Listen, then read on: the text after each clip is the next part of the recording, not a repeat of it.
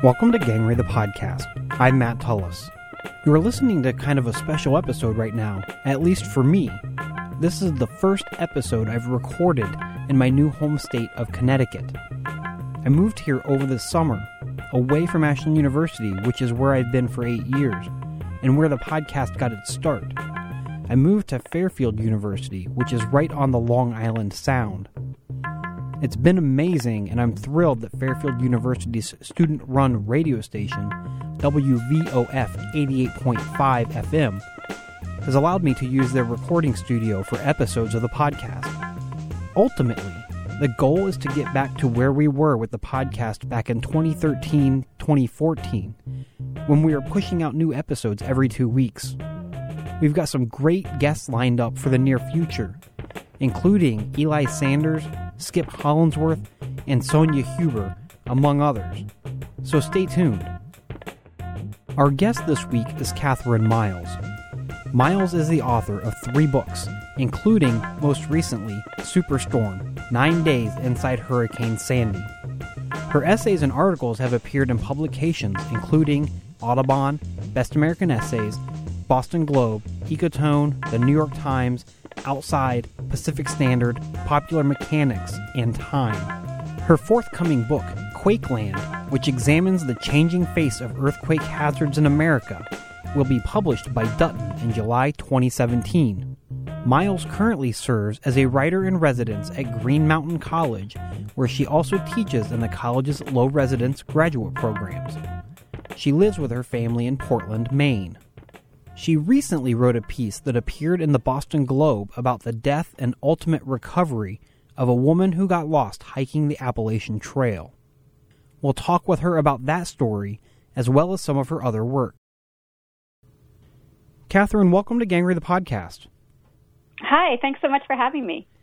Uh, I was hoping we could talk about uh, your story that recently appeared in um, uh, in the Boston Globe, and at least online, it had the headline "When You Find My Body: The Last Days of Gerry Largay." And I don't know if I said the last name correctly, um, but can you talk a little bit about that story and I guess give a synopsis of what the story's about? Sure, and it is correct. It is Gerry Largay. Um, Gerry Largay was a 66 year old hiker who uh, decided to do uh, what's called a flip flop hike on the Appalachian Trail. So she was going to do the entire 2,100 and some odd change miles of the trail. She started in uh, West Virginia at the halfway point, and her plan was to hike all the way north to Katahdin, the northern terminus here in Maine, then head back to West Virginia and hike the second half of it. And uh, she had made her way from West Virginia with her hiking partner. Um, her hiking partner had to leave in New Hampshire, and she continued on. Um, her husband was running support for her. She had a back injury that prevented her from carrying sort of a full pack or, you know, a week or two weeks worth of gear, which would be typical. And she was doing one three day stretch and um, just sort of took a, a wrong turn. She had stepped off the trail to use the bathroom and became lost, uh, went out of her way to be found. The Maine Warden Service, in conjunction with the Civilian Air Patrol and Border Patrol and the Maine State Police, launched one of the state's uh, biggest, most extensive, and arguably most expensive uh, manhunt in, in the state's history and couldn't locate her. Um, they uh, scaled back the search pretty significantly at about the two week point. And what we now know, because she kept a journal, was that she had managed to survive at least 19 days and possibly as long as 27 days. So, um, I cover the Appalachian Trail uh, fairly regularly for Outside Magazine. Um, I'm a hiker myself, and uh, so the story really resonated with me in a lot of different ways, and uh, I really wanted to have a lot of space to write the story, and so I pitched it originally to the Boston Globe Sunday Magazine while she was still missing, mm-hmm. and wrote my first story for them while it was still an active search and she was still missing, and then um, I continued to cover the story both for the Globe magazine and also for the Globe front page as the story unfolded. And so this story, When You Find My Body, and that's um, a quote that was taken from the front of the journal that mm-hmm. she wrote to whatever individual would find her remains. This was the last in my series on the subject. Mm-hmm. What um you you said you're you're a hiker and you cover the Appalachian Trail. Um, when did you I mean, first read about about the the search and and what was your initial what did you do first to try and maybe start figuring out what was going on? Sure, and you know this is a little unusual because I I live in the state of Maine, and uh, you know in my former role uh, teaching environmental writing at Unity College, I taught a good number of the game wardens and so I tend to sort of have my radar up for game warden stories. And for some reason, I missed the initial search as it was covered in the local papers. And I came to the story after she had been missing for a year. And what had really interested me was the fact that she had been missing for a full year and the wardens were choosing to go back out mm-hmm. and start the search again. And in a, in a state with a, um, questionable governor who's known for not spending money um, and a state that's a pretty poor state to begin with, that was a really interesting use of funds to me. And so I contacted the former head of the wardens um, and had, you know, asked him about it. And, and he thought there was something there. There was a reason they were going back out. So my, my interest was piqued mm-hmm. in that uh, capacity. But, but it really very quickly for me became a character driven narrative of this amazing woman named Gerry Largay. And, um, the head of the Warden Search Service, this guy named Kevin Adam, and and they really became these sort of dueling characters to me, um, and and that sort of superseded anything that I was sort of learning about the expenditures of going back out to search. Mm-hmm. When did you um, find out that she, that she had this journal, and and uh, did you find that out about the same time when you realized they were doing the search, or did that come later? That came much much later. So um, I wrote my first story um, in January of 2015. Um, her body still had not been discovered. It was still very much an open case, mm-hmm. and the possibility of criminal activity was still definitely a possibility to, to sort of armchair quarterbacks, if not the wardens themselves. Mm-hmm. Um, her body was then found um, in October of 2015. Um, and at that point, the wardens released just the briefest of statements um, and it took a lot of FOIA requests from a lot of journalists to get uh, their full file, which was this massive, sprawling 2,000 page file. Um, and there was mention of the journal in that file. Um, the journal was redacted, obviously, in the file. Um, and so then it became a question of working with the family to see what they were willing to share and mm-hmm. why. I had already had a relationship with the family because of that first story. Um, and in the end, they made the decision to share with me um, some excerpts of the journal, but not the journal in its entirety. Mm-hmm. That that that was really important, I think, for establishing the narrative that you had in the story. Um, how did did you ever get into with the family, like why they shared what they did from the journal? We did, and you know, this was such a, and you know, the book that I just finished. Uh, promoting is a book called Superstorm, and it was, uh, you know, based on an article about the sinking of the Bounty and um, the sort of residual effects of, of Superstorm Sandy. And you know, that book, in so many ways, for me, was a lesson in empathy. I was writing a story about a ship in which the captain um, had made this terrible decision to go out into a storm, um, had subsequently died. Uh, a crew member on the the ship had died as well, and spending time with their families and their friends had been such an exercise in just listening mm-hmm. and you know, I know this sounds kind of cheesy, but being really present and and and understanding, you know, the emotional um, just pain really that these people are going through. And. I think mm-hmm. sometimes as journalists we forget about that. Right. And so so that had been just this incredible sort of life lesson for me. And so when this story came along not long afterwards, I found myself back in exactly the same position, which was far more than reporting, it was about building relationships. It was about mm-hmm. lots and lots and lots of conversations that happened completely off the record and had nothing to do with the story, but was really about getting to know one another and finding a place of trust for one another. Um, you know, and, and starving to death is, you know, one of the worst ways mm-hmm. to die. And it, it has an incredible physiological and psychological effect on us and and you know for for obvious reasons you know there there were moments in this journal which was you know considered a private item by mm-hmm. the family that they really didn't want to share and and you know so so it was really sort of a it wasn't even really a negotiation because it wasn't mm-hmm. like I had a position that I was maintaining but it really was about okay what is the story that we want to tell here?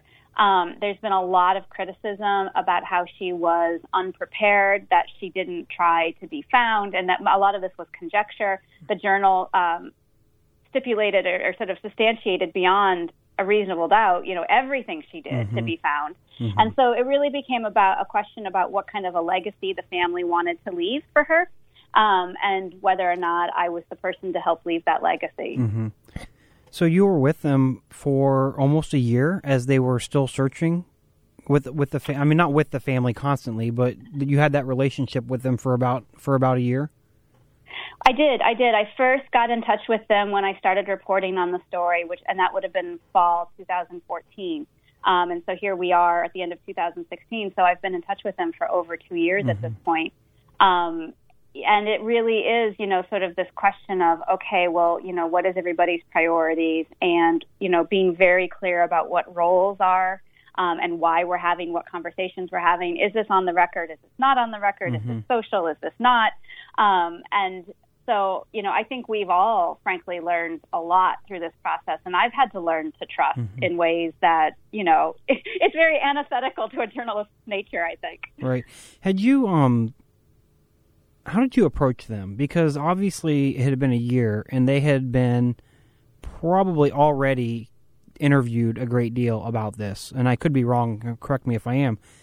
But you're coming along about a year later and saying, "I would like to tell the story." So how did, how did you do that? And, and how did you? I, I don't want to say convince them, but I mean convince them to, I guess, work with you on um, trying to tell Gerry's story.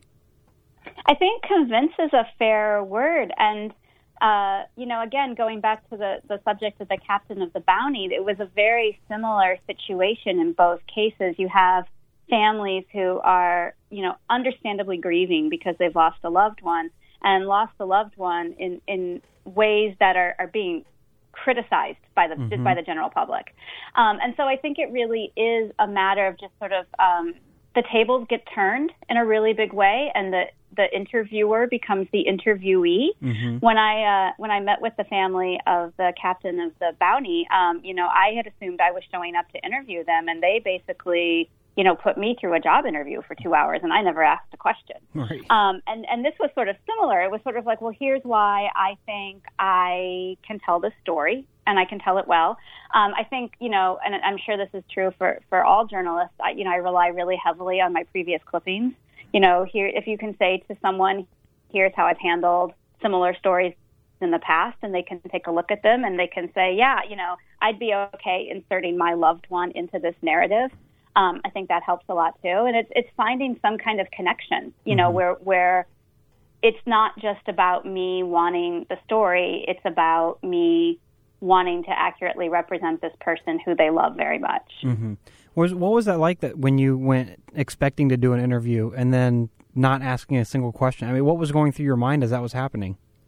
You know, at first it's confusion, right? Mm-hmm. Just, what is what is this? And then you know it kind of slowly starts to click. Oh, here's what's happening, and and I have to say I really appreciated it. Mm-hmm. I. Uh, you know, to be vetted and come out the other side and have someone say, "Yeah, we would like you to tell our story," is pretty much the best compliment mm-hmm. we can get. Um, and I, I know I've done a pretty good job with a story when I know that it's um, a story that's past fact checking and there's an integrity to the story, and I believe in the objectivity of the story, and yet these people still like me and want to talk to me, you know, I, then I know that I've done a really good job. You know, right. I've done my due diligence as a journalist, but I've also done my due diligence as a person.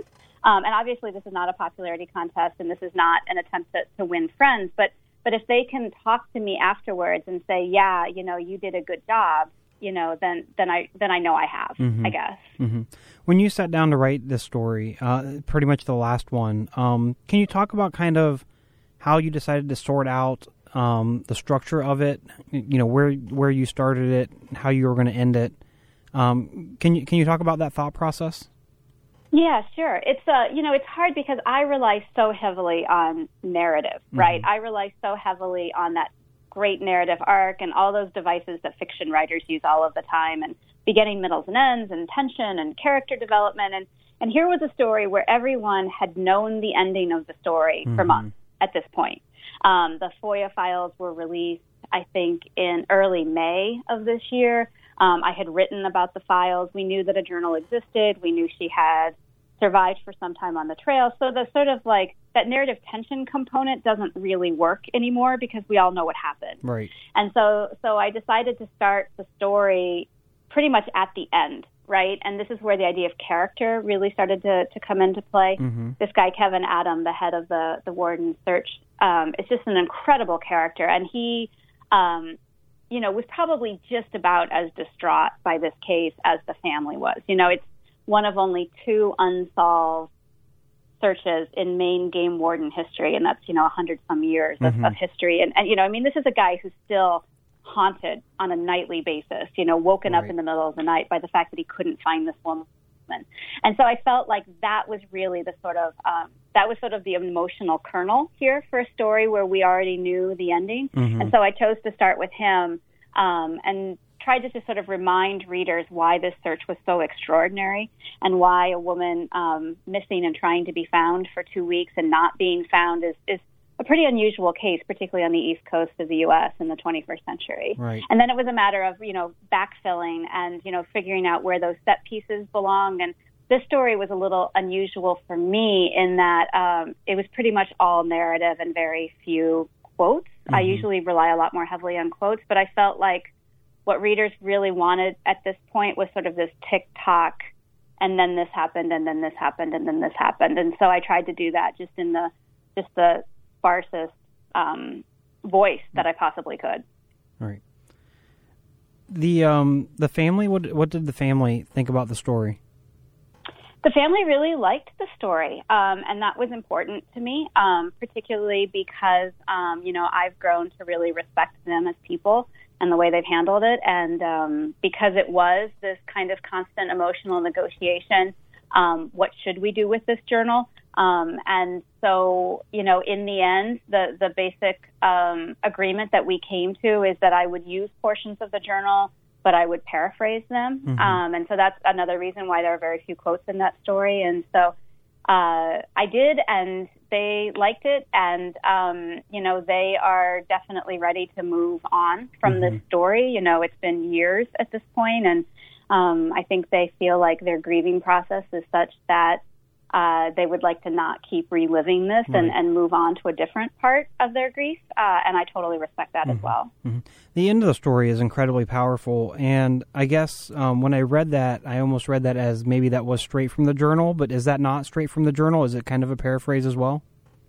The parts that are in italics are pretty much verbatim. Mm-hmm.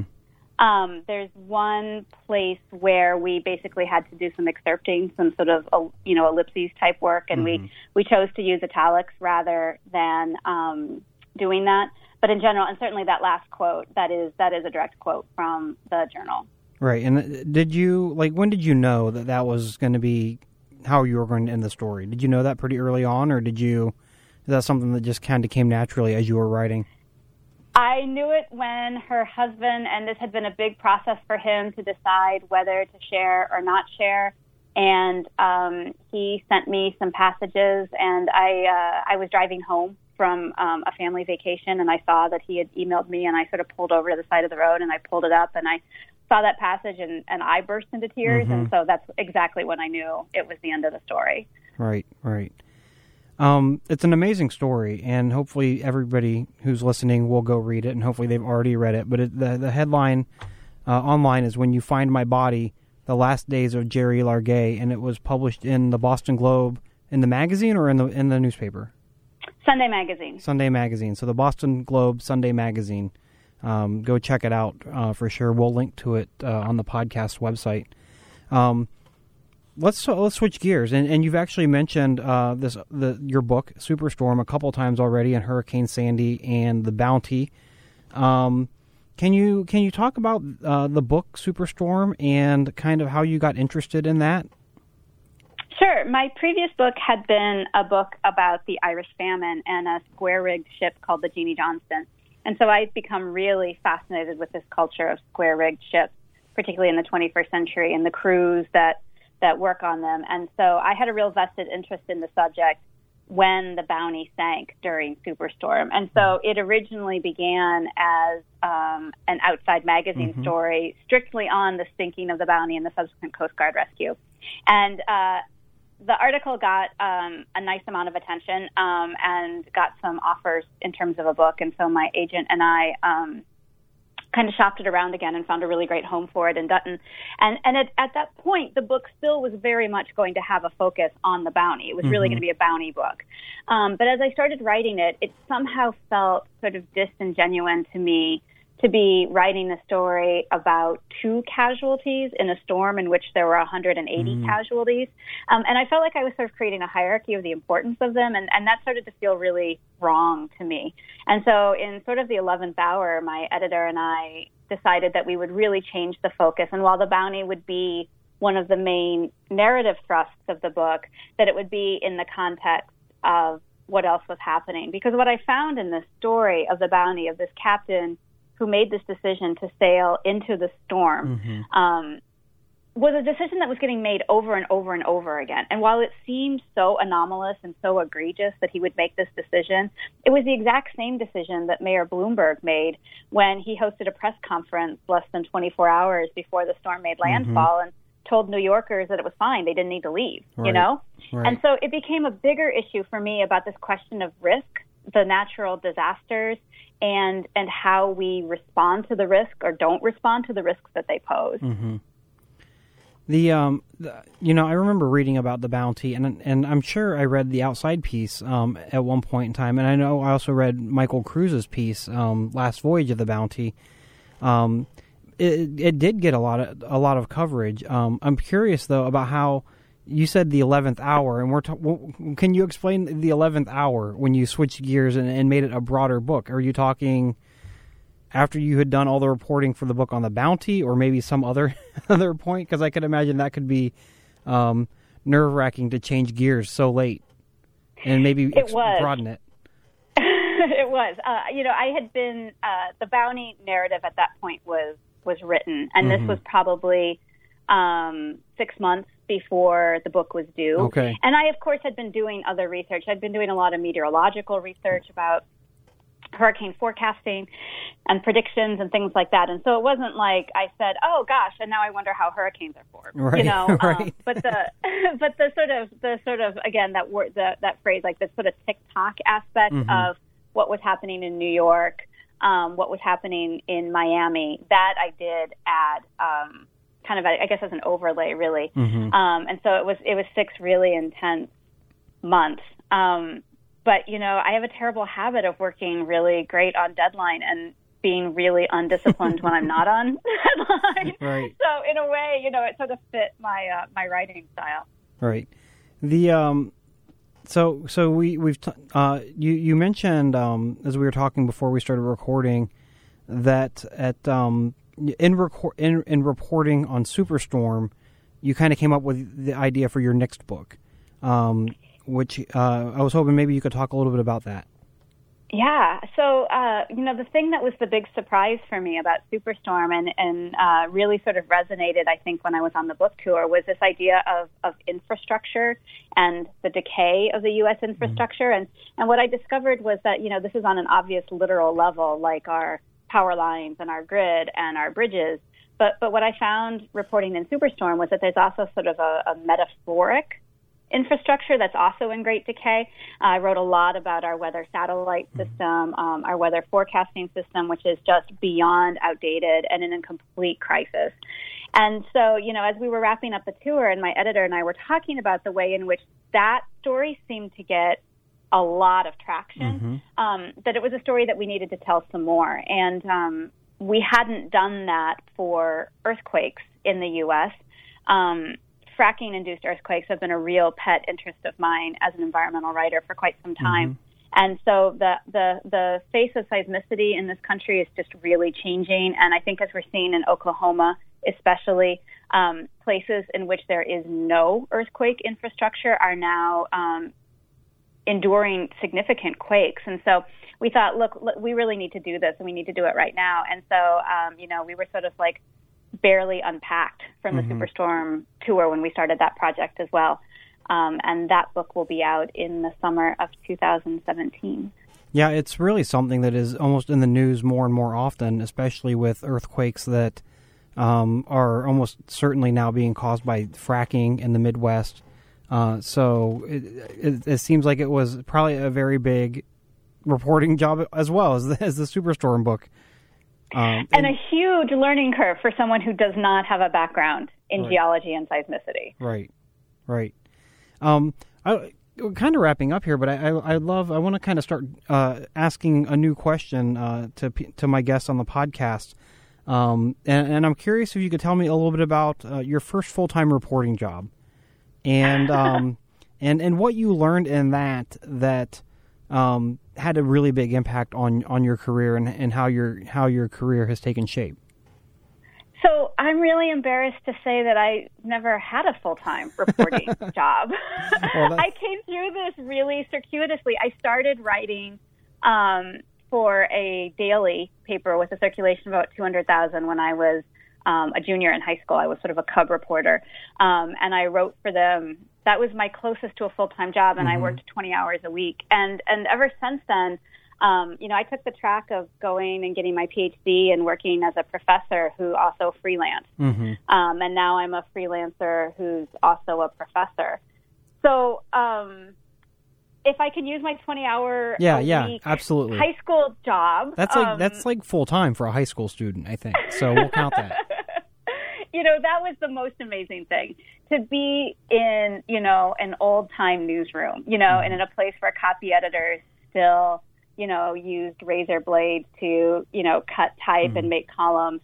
Um, and to work on deadline and to be there at 11 p.m., you know, when something had to be sent to press was really just, you know, a little a little bit of romance, you know, mm-hmm. enough to get me excited and to really believe in it, and and also to really understand the process from start to finish, and to understand um, the ways in which this is really teamwork, you know, and, and um, you are no better than your editor and you are no better than your copy editor and your fact checker. Mm-hmm. Um, and to understand the roles that they play and the, the ways in which they are so rarely, I think, acknowledged for their incredibly important work on any given story.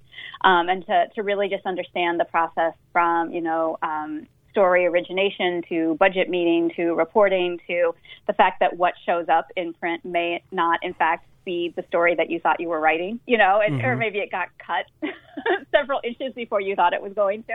Right. So I think that, that that understanding that idea of process and understanding that idea um, of our responsibility to and our need to really sort of um, humble ourselves before our editors was was really mm. powerful.